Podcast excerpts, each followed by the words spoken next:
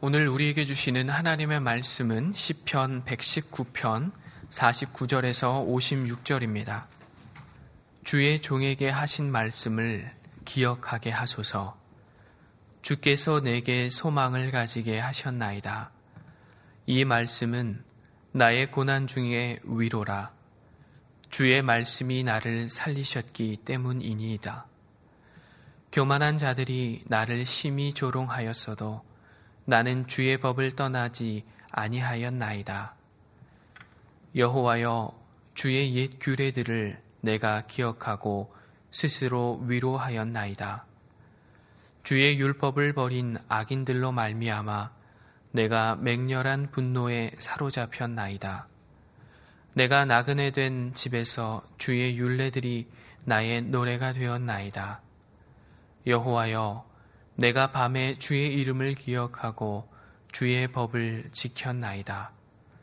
내 소유는 이것이니 곧 주의 법도를 지킨 것이니이다. 아멘. 태초에 하나님께서 말씀으로 천지를 창조하셨습니다. 오늘날 우리가 보고 듣고 누르고 있는 모든 것들은 하나님께서 말씀으로 지으신 것들입니다. 어느 것 하나 하나님께서 지으신 것과 무관한 것은 없습니다. 인간이 이루어낸 모든 문명은 하나님의 창조물을 이용한 변형의 결과물일 뿐 인간의 순수한 창조는 없습니다. 요즘 creator라는 말을 많이 사용합니다. 원래 영어 creator는 창조주 하나님을 뜻하는데 지금 본 뜻과 달리 많이 사용하고 있습니다. creator는 주로 유튜브나 팟캐스트 같은 매개체를 활용하여 영상 또는 음성 중심의 인터넷 방송인을 지칭하는 용어로 사용하고 있습니다. 언어가 시간의 흐름에 따라 변화하는 역사성을 가지고 있다고 할지라도 creator라는 단어의 부적절한 사용에 대해 안타까움을 금할 수 없습니다. 1인 미디어에 종사하는 creator는 무에서 유를 창조하는 것이 아니라 무언가를 가지고 제작 및 창작 활동을 합니다. 그런데 우리가 믿는 크리에이터 창조주 하나님께서는 무에서 우주 만물을 오직 말씀으로 창조하셨습니다. 하나님의 말씀이 얼마나 위대합니까? 하나님께서 말씀으로 온 우주 만물을 창조하셨기에 말씀이 곧 전능자이시고 말씀이 곧 하나님이십니다. 요한복음 1장 1절이 이를 증가하고 있습니다. 태초에 말씀이 계시니라 이 말씀이 하나님과 함께 계셨으니 이 말씀은 곧 하나님이시니라. 요한복음에서 증가하고 있는 말씀은 삼위 중 한 위격이신 성자 하나님이신 예수님을 가리킵니다. 하나님께서 우리의 창조주이시듯 말씀이 우리의 창조주가 되십니다. 하나님 없이 우리가 존재할 수 없고 하나님의 말씀 없이는 우리가 생명을 유지할 수 없습니다. 죄악된 세상에서 21세기를 살아가는 우리는 영문도 모른 채 이 땅에 태어나 살아가고 있습니다. 우리는 누구입니까? 하나님의 지음을 받은 아담의 후손입니다. 하나님께서 인간에게 복을 주시고자 말씀으로 천지를 창조하셨는데 그 복된 땅에서 우리는 왜 인생의 고난을 겪으며 살아가야 합니까? 불순정한 아담 이후 인간은 자기 의지대로 살아가므로 하나님께서 창조주의 심을 절실히 느끼지 못하며 살아왔습니다. 노아 시대 홍수 심판 이후 노아와 그의 아들들이 후손들에게 창조주 하나님을 가르쳤겠지만 세월이 흐를수록 사람들은 오묘하고 위대하신 하나님의 창조 세계를 누리기만 좋아했지 하나님께서 말씀으로 창조하신 일을 기억하는 것을 소홀히 했습니다. 오랜 세월이 흘러 인류는 하나님께서 말씀의 창조주이심을 모르거나 인정하지 않는 사람들이 다수를 차지하게 되었습니다. 미국 고든 코넬 대학교 연구소가 발표한 자료에 따르면 2020년 세계 기독교 인구가 33.3%라고 합니다. 현재 세계 인구 약 78억 명 중에 약 26억 명이 기독교인인 셈입니다.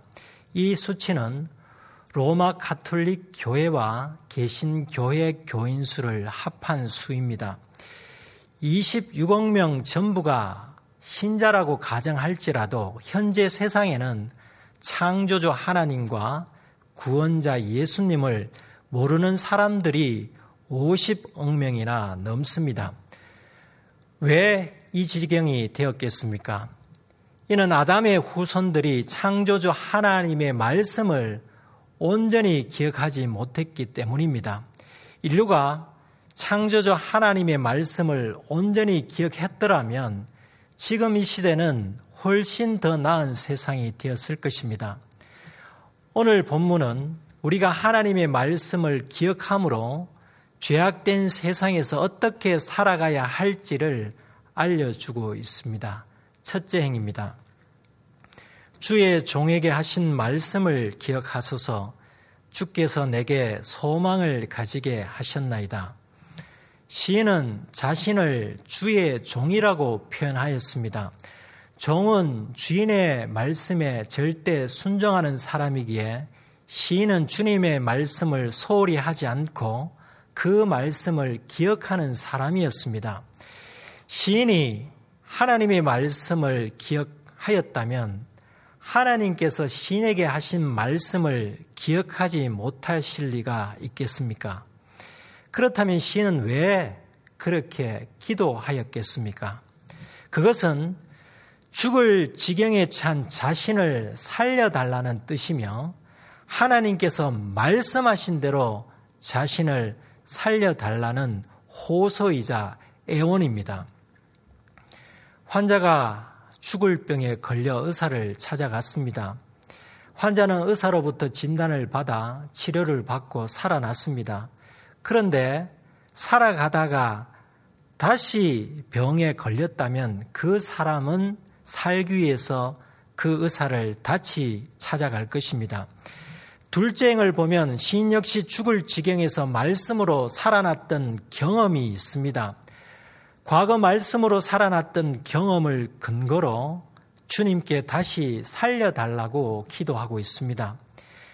하나님께서는 택한 백성이 고난에 처해 있을 때 그들의 부르짖음을 외면하지 않으십니다. 하나님께서 모세에게 말씀하셨습니다. 이제 애굽 사람이 종으로 삼은 이스라엘 자손의 신음 소리를 내가 듣고 나의 언약을 기억하노라. 하나님께서는 약속하신 말씀 언약을 잊지 않고 기억하십니다. 하나님께서는 과거 아브라함에게 약속하셨고 이삭에게 약속하셨고 야곱에게 약속하셨습니다. 레위기 26장 42절입니다. 내가 야곱과 맺은 내 언약과 이삭과 맺은 내 언약을 기억하며 아브라함과 맺은 내 언약을 기억하고 그 땅을 기억하리라. 그렇다면 하나님께서 시인에게 하신 말씀은 과연 무엇이겠습니까? 하나님께서 시인에게 사적으로 무언가를 말씀하셨다기보다도 율법이나 규례나 율례 등과 같은 기록된 하나님의 말씀으로 말씀하셨습니다. 52절을 보면 시인이 주의 옛 규례들을 기억하였다고 고백합니다. 시인은 아브라함과 이삭과 야곱에게 하신 하나님의 그 말씀을 기억하고 하나님께 그 말씀을 기억하소서라고 기도했던 것입니다. 우리는 하나님으로부터 어떤 약속을 받았습니까? 하나님께서 나에게 하신 말씀은 무엇입니까? 우리 역시 아브라함처럼 시인처럼 똑같은 말씀을 받았습니다. 우리가 혈통적으로 유대인이 아니더라도 아브라함의 자손이 될 수 있습니다. 세례자 요한이 말했습니다. 그러므로 회개에 합당한 열매를 맺고 속으로 아브라함이 우리 조상이라 말하지 말라. 내가 너희에게 이르노니 하나님이 능히 이 돌들로도 아브라함의 자손이 되게 하시리라. 예수님께서도 아브라함이 자손이 되는 것은 혈통에 있지 않음을 알려 주셨습니다. 예수님께서 회개에 합당한 열매를 맺은 세리장 사개오에게 말씀하셨습니다. 누가복음 19장 9절입니다. 예수께서 이르시되 오늘 구원이 이 집에 이르렀으니 이 사람도 아브라함의 자손님이로다. 사도 바울도 로마서에서 믿음 안에서는 혈통과 무관하게 누구든지 아브라함의 자손이 될 수 있다고 증가하고 있습니다. 그러므로 하나님께서 아브라함과 이삭과 야곱에게 하신 약속의 말씀이 오늘날 믿음 안에 있는 우리에게도 하신 말씀이 됩니다. 우리 역시 이 약속의 말씀을 붙잡고 시인처럼 주의 종에게 하신 말씀을 기억하소서라고 기도할 수 있습니다. 그 하나님의 약속의 말씀이 시인에게 소망을 가지게 하였습니다. 신기하게도 진정한 소망은 절망에서부터 시작합니다. 절망은 바라볼 것이 전혀 없어 모든 희망이 사라진 상태입니다. 절망은 사람이 극한 상황에 직면하여 자신의 유한함과 허물을 깨달았을 때 느낍니다. 로마서 8장 24절이 증가합니다. 세버적 성경입니다. 우리는 이 소망으로 구원을 얻었습니다. 눈에 보이는 소망은 소망이 아닙니다. 보이는 것을 누가 바라겠습니까?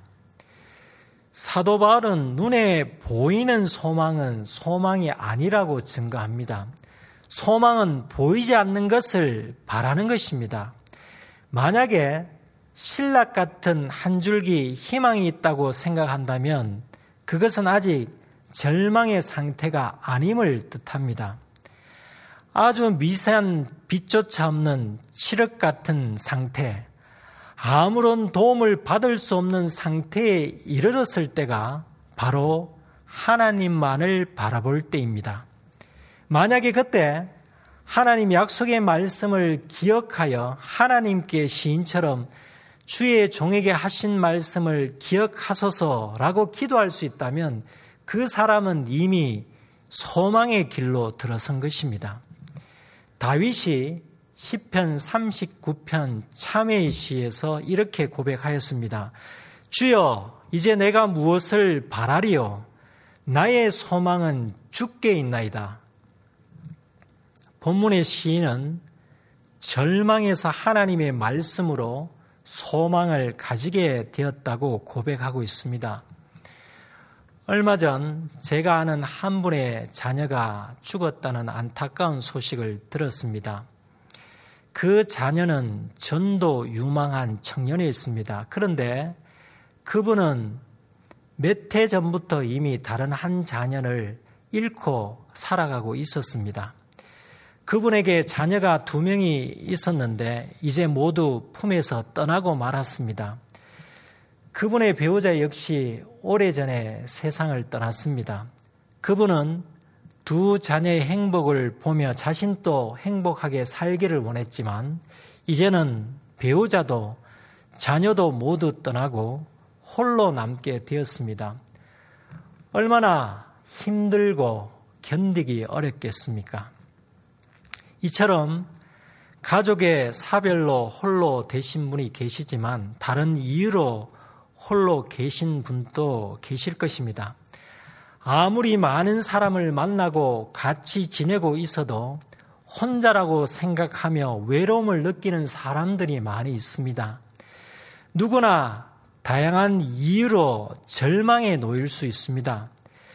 절망 가운데 있더라도 약속하신 하나님의 말씀을 기억한다면 본문의 시인처럼 소망을 가지게 될 것입니다. 시인이 소망을 가지게 된 이유를 둘째 행에서 구체적으로 알려주고 있습니다.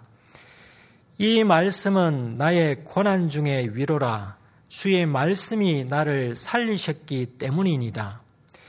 이 말씀은 주의 말씀이며 앞절에 주의 종에게 하신 말씀을 가리킵니다.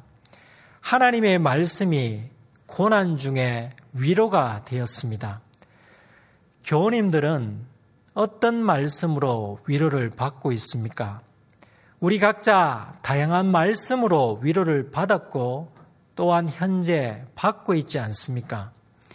혹시 위로의 말씀이 기억나지 않는다면 평소에 말씀을 깊이 묵상하십시오. 그러면 자신에게 적합한 위로의 말씀을 찾을 것입니다. 하나님께서 우리에게 약속의 말씀을 많이 주셨습니다.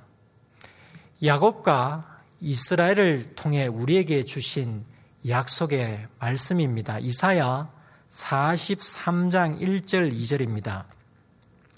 야곱아 너를 창조하신 여호와께서 지금 말씀하시느니라 이스라엘아 너를 지으시니가 말씀하시느니라 너는 두려워하지 말라 내가 너를 구속하였고 내가 너를 지명하여 불렀나니 너는 내 것이라.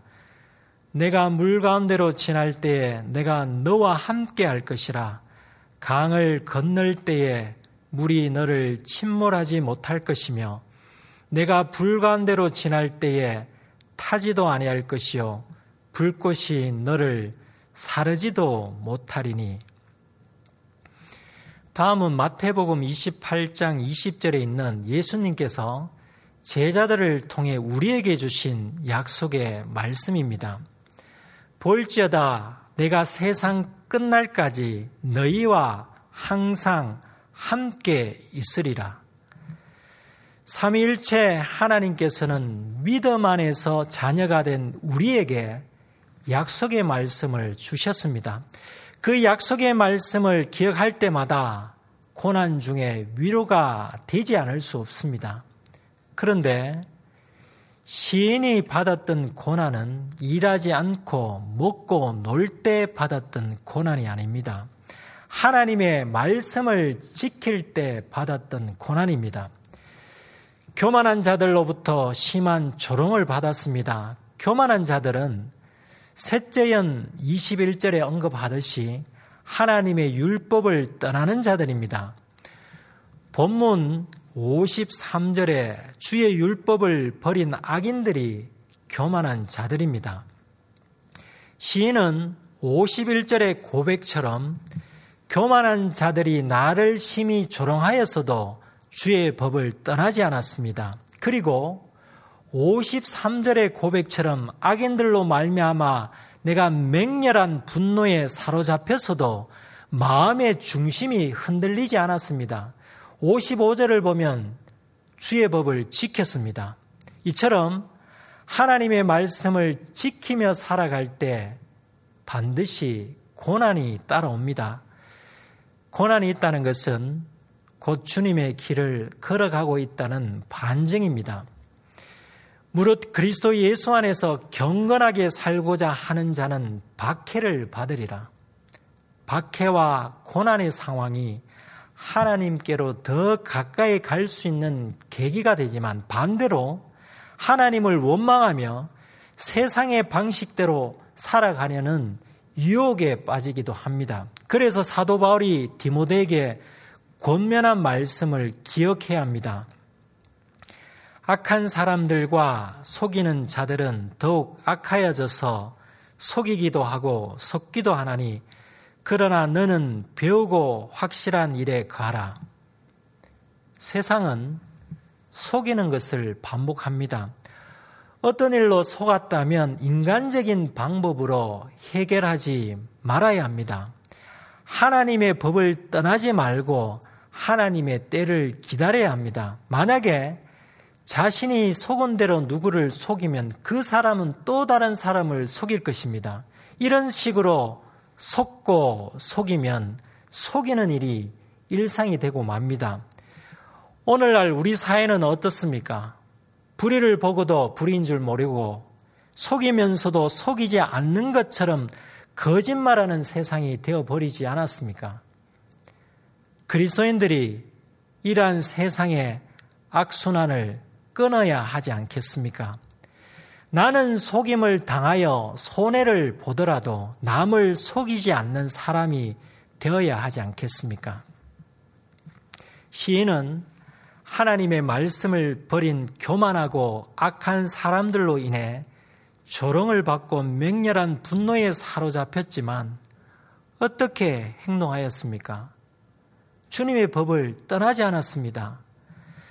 감정을 가진 사람으로서 쉽지 않은 행동입니다. 어떤 원인이든 분노가 일어날 때 그 분노를 잘 조절해야 합니다. 지난주에 뉴스로 보도된 사건입니다. 어떤 부부가 부부 싸움을 하던 중 아내가 하천에 뛰어들었습니다. 남편은 아내를 구조하기 위해 물에 들어갔지만 물에 빠져 숨졌고 아내는 강물에 떠내려가다가 수초에 걸려 구조 소방관에 의해 목숨을 건졌습니다. 얼마나 어처구니없고 안타까운 일입니까? 분한 감정을 가지더라도 그 분노를 이기지 못하면 돌이킬 수 없는 일이 일어날 수 있습니다. 시인은 심한 조롱을 받고 맹렬한 분노에 사로잡혔지만 분노를 유발한 사람에게 자신의 감정을 폭발하지 않았고 다른 사람에게 피해를 주지 않았습니다. 흥미로운 점은 시인이 분한 감정을 속으로 사귀지 않았다는 점입니다. 시인이 어떻게 상한 마음과 분노를 회복하고 풀 수 있었는지 52절과 54절이 알려줍니다. 먼저 52절입니다. 여호와여 주의 옛 규례들을 내가 기억하고 스스로 위로하였나이다. 50절에서 말씀이 고난 중에 위로라는 고백처럼 시인은 주님의 말씀을 기억하고 힘든 자신에게 스스로 위로하였습니다. 다음은 54절입니다. 내가 나그네 된 집에서 주의 윤례들이 나의 노래가 되었나이다. 나그네 된 집은 불의와 악인들로 인해 외롭고 쓸쓸하게 놓인 삶의 환경을 뜻합니다. 불의와 악인들로 인해 분노에 사로잡힐 때에도 시인처럼 말씀이 노래가 되어 분노를 기쁨으로 승화시켜야 합니다. 지금 눈물의 골짜기를 지나가고 있더라도 마음은 시온의 대로를 걸어가고 있어야 합니다. 시편 84편 5절 6절이 증가하고 있습니다. 주께 힘을 얻고 그 마음에 시온의 대로가 있는 자는 복이 있나이다. 그들이 눈물 골짜기로 지나갈 때에 그곳에 많은 샘이 있을 것이며 이런 비가 복을 채워 주나이다. 시인은 노래만 부르지 않았습니다. 55절입니다. 여호와여 내가 밤에 주의 이름을 기억하고 주의 법을 지켰나이다. 밤은 외롭고 쓸쓸한 나그네 된 집과 같은 환경입니다. 시인은 빛이 없는 절망의 밤에 주님의 이름을 기억하며 주님의 말씀을 생각하였습니다. 어두운 밤의 특징은 불의에 대한 분노를 억제하지 못하고 범죄하기 쉬운 환경입니다. 하지만 시인은 범죄하지 않고 주님의 법을 지켰습니다. 시인이 밤에 주님의 법을 지켰던 것은 51절에 교만한 자들이 나를 심히 조롱하였어도 나는 주의 법을 지켰나이다와 같은 맥락입니다. 시대가 어두운 밤일수록 밤을 즐기는 자들처럼 행동하지 말고 주님의 말씀을 지키는데 힘써야 합니다. 고난의 밤을 하나님의 말씀으로 보낼 수 있다면 그 시간은 어둠의 시간이 아니라 환한 대낮이 될 것입니다. 시인은 하나님의 말씀을 지킨 것을 자신의 전부라고 고백합니다. 마지막 행입니다. 내 소유는 이것이니 곧 주의 법도들을 지킨 것이니다. 고위 공직자들이 법률적 근거에 따라 재산을 공개하고 있습니다. 요즘 공직자들의 재산 내역 중 사람들의 관심은 다주택 소유 여부인 듯 합니다. 그리고 그들의 소유 재산을 부동산의 가치로만 평가하고 있습니다. 세상은 유형 재산에만 관심이 있고 무형 재산에는 별로 관심을 두지 않습니다. 만약에 우리 각자의 재산이 공개된다고 생각해 봅시다. 재산 목록에 무엇을 작성하시겠습니까? 유형 재산을 소유하고 있다면 부동산 또는 주식과 채권 등 양도 가능한 재산을 기록할 것입니다. 다음으로 무형 재산을 목록에 적는다고 했을 때 무엇을 적으시겠습니까? 마지막 행의 원문에는 소유라는 단어가 없으며 의역한 것입니다. 내 소유는 이것이니 해당하는 원문을 직역하면 이것이 나에게 가장 중요한 것이다입니다. 공동번역 성경은 이 부분을 이것은 나에게는 전부입니다. 라고 번역을 하였습니다. 하나님 말씀을 지킨 것이 신에게 가장 중요하며 전부라고 고백하고 있습니다. 그렇다면 우리에게 가장 중요하며 전부는 무엇입니까? 우리 100주년 기념교회가 세상에 빛이 되고 세상의 생명력을 불어넣고 한국 기독교 200년을 향한 바른 길닦기 사명을 감당하기 위해 영원한 노말이시고 영원한 표준이신 하나님의 말씀을 지켜야 하지 않겠습니까? 이를 위해 어떤 고난 속에서도 하나님의 말씀을 기억하십시다. 지금 코로나 바이러스 여파로 겪는 고통이나 개인적으로 직면하고 있는 위기 가운데에서도 하나님의 말씀을 기억한다면 절망 중에 소망을 가질 수 있습니다. 과거의 기쁨은 사라지고 지금 괴로움만 남아 있다 할지라도 하나님의 말씀을 기억하면 위로를 받고 기쁨의 노래를 부를 수 있습니다.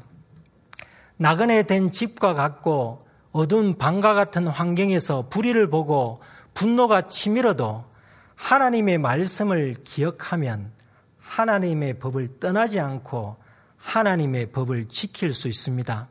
우리가 하나님의 말씀을 기억하고 지킨 것을 자신의 세상의 가치로 삼을 때 자신을 살리고 가정을 살리고 교회를 살리고 나라를 살릴 수 있습니다. 기도하시겠습니다. 하나님 아버지, 말씀으로 온 우주 만물을 창조하시고, 말씀으로 사람에게 복을 주시고, 말씀으로 죄인을 용서하시며 구원해 주시고 말씀으로 구원을 약속해 주셔서 감사드립니다. 하나님의 말씀이 없었다면 저희는 여전히 죄 가운데 있었을 것이고 여전히 죽음의 상태에서 헤어나오지 못했을 것이고 하나님의 말씀을 버린 자들로부터 조롱을 받고 악인들의 행태를 목격할 때 분노를 이기지 못했을 것입니다. 하나님의 말씀이 있기에 그 말씀을 기억함으로 절망 중에 소망을 갖게 하시고 말씀을 기억함으로 고난 중에 위로를 받게 하시고 말씀을 기억함으로 나그네 인생에서 노래하며 기뻐하도록 은총을 베풀어 주셔서 감사드립니다. 불의가 판을 치는 세상에서 말씀을 기억함으로 하나님의 법을 떠나지 않게 하시고 말씀을 버린 사람들로 인해 분노가 치밀어도 불법을 행하지 않고 하나님의 법을 지키도록 도와주시옵소서. 어두운 밤과 같은 세상에서 유한한 가치를 따르지 않게 하시고 영원한 가치이신 말씀을 지킨 것을 소유로 삼는 100주년 기념 교회가 되게 하시옵소서. 예수님의 이름으로 기도드립니다. 아멘.